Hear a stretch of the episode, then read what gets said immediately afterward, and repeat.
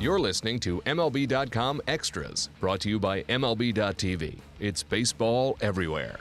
It is Thursday, February 23rd. We're talking Red Sox baseball today with Ian Browne, our Red Sox reporter. It's Matt Waymire pinch hitting today for Tim McMaster on the Sox podcast. And Ian, thank you for the time. And uh, Ian, the Red Sox uh, having just wrapped up their annual uh, spring training kickoff game against the boys from uh, Northeastern University. Good day for the Red Sox, particularly in the first inning, as uh, both Mitch Moreland and Sam Travis uh, hit three run home runs. Brian Johnson got the starts. Uh, Pablo played. So just kind of run down the laundry list of uh, some observations uh, from the Red Sox spring training debut. Yeah, you know what really stuck out, Matt, was just like, as you mentioned, there were four guys today who were making comebacks from real prolonged absences last year. You know, Pablo Sandoval didn't play after April last year. He had surgery on his torn left labrum in his shoulder. Uh, Swihart didn't play after June last year, having torn his ankle up. And, uh, you know, Sam Travis, one of their top prospects, t- torn ACL in late May last year. And then Brian Johnson um, had depression, anxiety issues, and uh, didn't pitch the second half of the season much, much at all last year. So uh, it's just great to see all those four of those guys back on the field. Uh, it was kind of a fresh uh, you know, really a fresh start for all four of those guys, and it was a su- successful uh, first step back for them. Yeah, absolutely. And you mentioned uh, Blake Swihart, and I know that you know about a week ago, if even that long, you know the, the panic meter was off the charts in Boston because he he air mailed air mailed a couple of throws back to Rick Porcello during a bullpen session. You know, oh my God, he's got the yips. He's Mackey Sasser. he's this. He's that.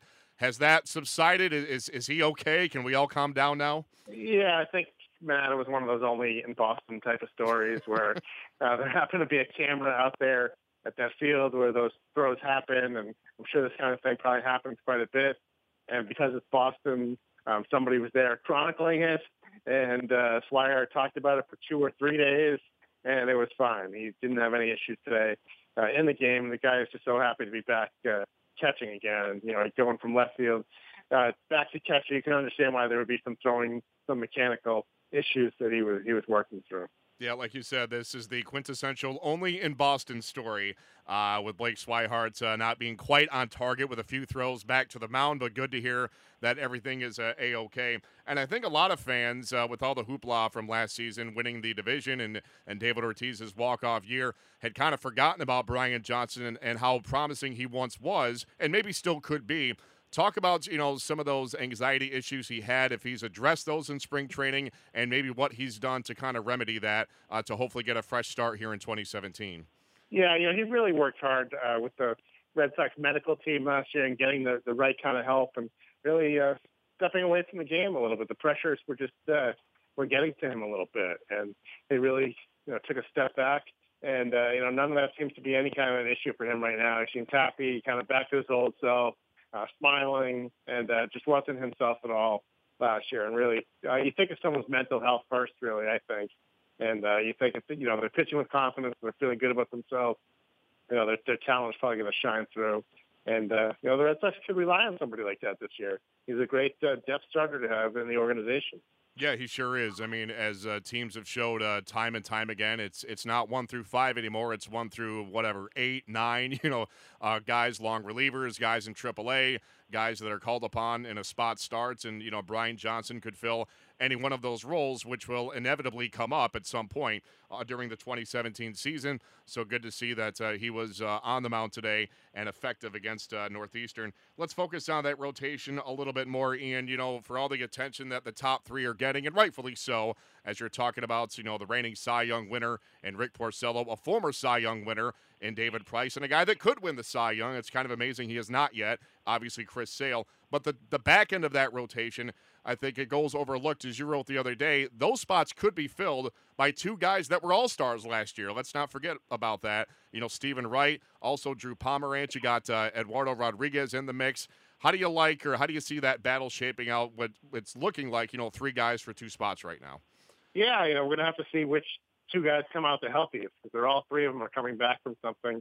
You know, uh, Erod had the knee thing last year, and then he had a little fluky knee injury in, in winter ball this year, and Pomeranz had the, the elbow woes. Uh, you know, that plagued him really throughout the second half last year, and Steven Wright had the shoulder. So they're all kind of they're going at a slower pace this spring. We'll see who looks the best and who can kind of separate themselves from the pack. But I agree that um, the Red Sox have a not only they have a great top three of the rotation, but really, uh, you know, it should be a pretty good lower part of the rotation here, four and five and six even at times, and uh, you know, I think they have to feel very good about their starting depth right now. Yeah, absolutely. I mean, Steven Wright was the guy in the first half of last year before Porcello came on, and with Price, you know, kind of kind of struggling and trying to find his way in his first season uh, with the Red Sox. Steven Wright was the guy. He was the rock, you know, every fifth day. He really was, yeah. Yeah, going out there and firing that knuckleball, and he had some truly outstanding starts. He was uh, at or near the top of the leaderboard in complete games last year, and no reason to think he can't uh, duplicate that here in 2017. But Ian, focusing on on the two lefties, uh, Erod and Pomeranz, we've seen flashes of brilliance from both. We've seen a lot of inconsistency from both.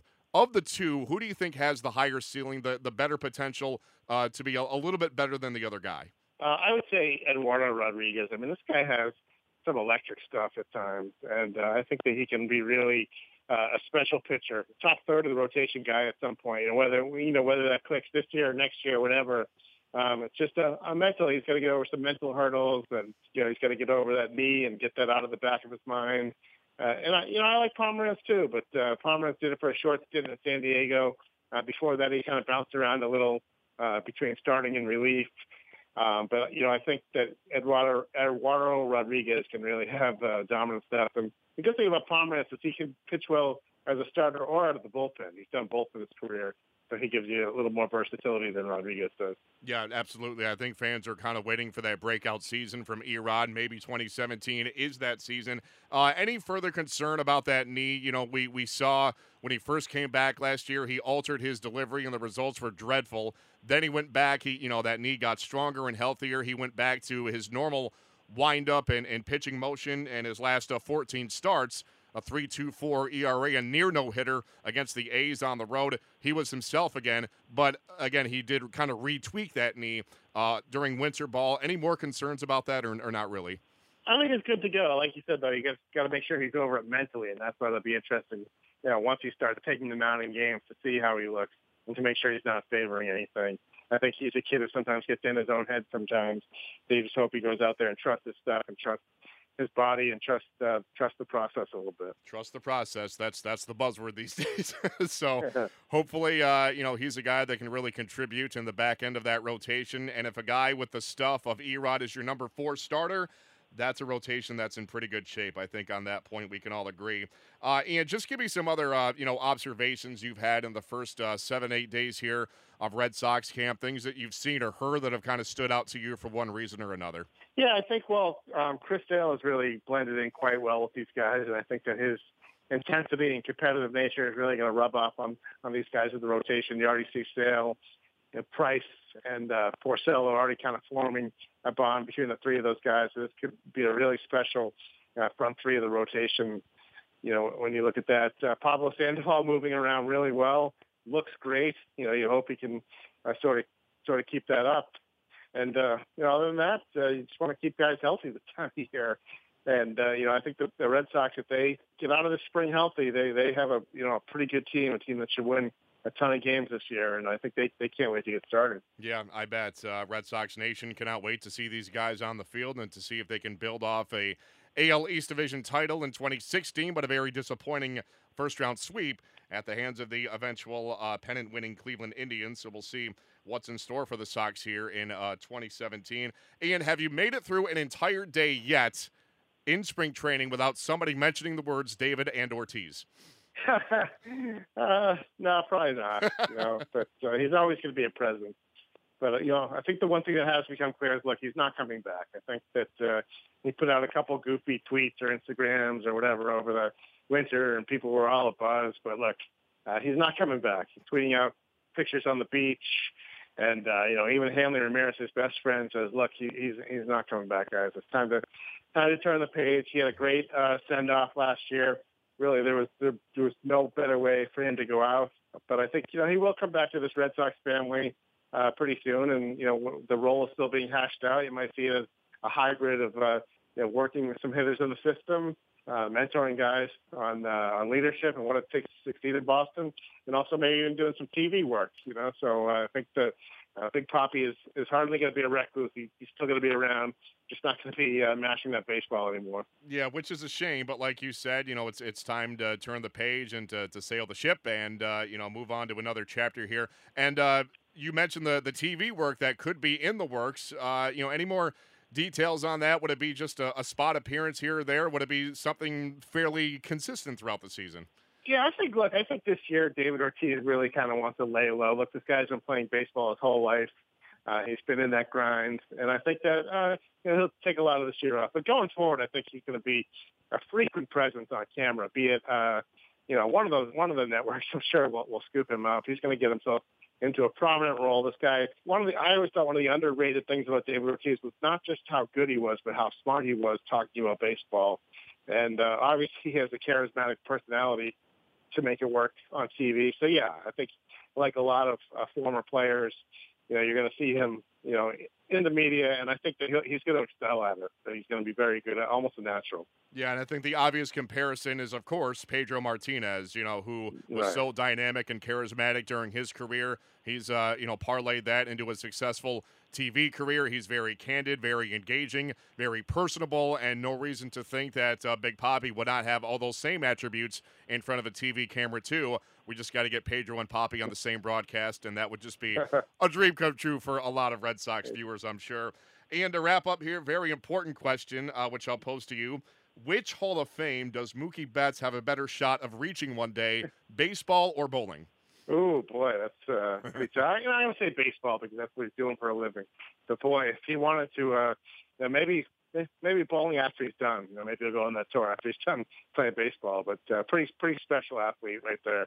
Yeah, I mean he he is something else. Uh, you know, recently during NBA All Star Weekend, I think six strikes in a row. Uh, you know, during a, a charity event uh, in New Orleans. I mean he he was absolutely uh, electrifying. And you know, is he a guy? Is, is, he trying to get other guys on the team into bowling or to watch bowling, or does he kind of you know keep that to his own interests? Yeah, I think every now and then he arranges a bowling night for the guys, but uh, you know that that's his thing. None of those guys here to touch him in bowling. They're just to try to maybe match some of his exploits uh, on the baseball field, but uh, you know the bowling the bowling thing. He's got that. Uh, he's got the market on that corner for the Red Sox. Yeah, no the question best, there. The best he, Red Sox. He's the best Red Sox bowler since John Burkett. There we go. Uh, information you only find here on the Red Sox podcast with Ian Browne. Great place to wrap it up, Ian. Thanks so much. And we'll do it again at this time next week. In the meantime, it's Matt Waymire signing off for MLB.com Extras, Boston Red Sox. MLB.tv Premium, the number one live streaming sports service, is celebrating 13 years. Watch every out of market regular season game live or on demand in true HD. Real time highlights, live look ins, pitch tracking widget, and more. MLB.tv Premium includes a free At Bat 15 subscription. Watch live baseball on over 400 mobile and connected devices. Watch at home, in the office, or on the go every night on every device.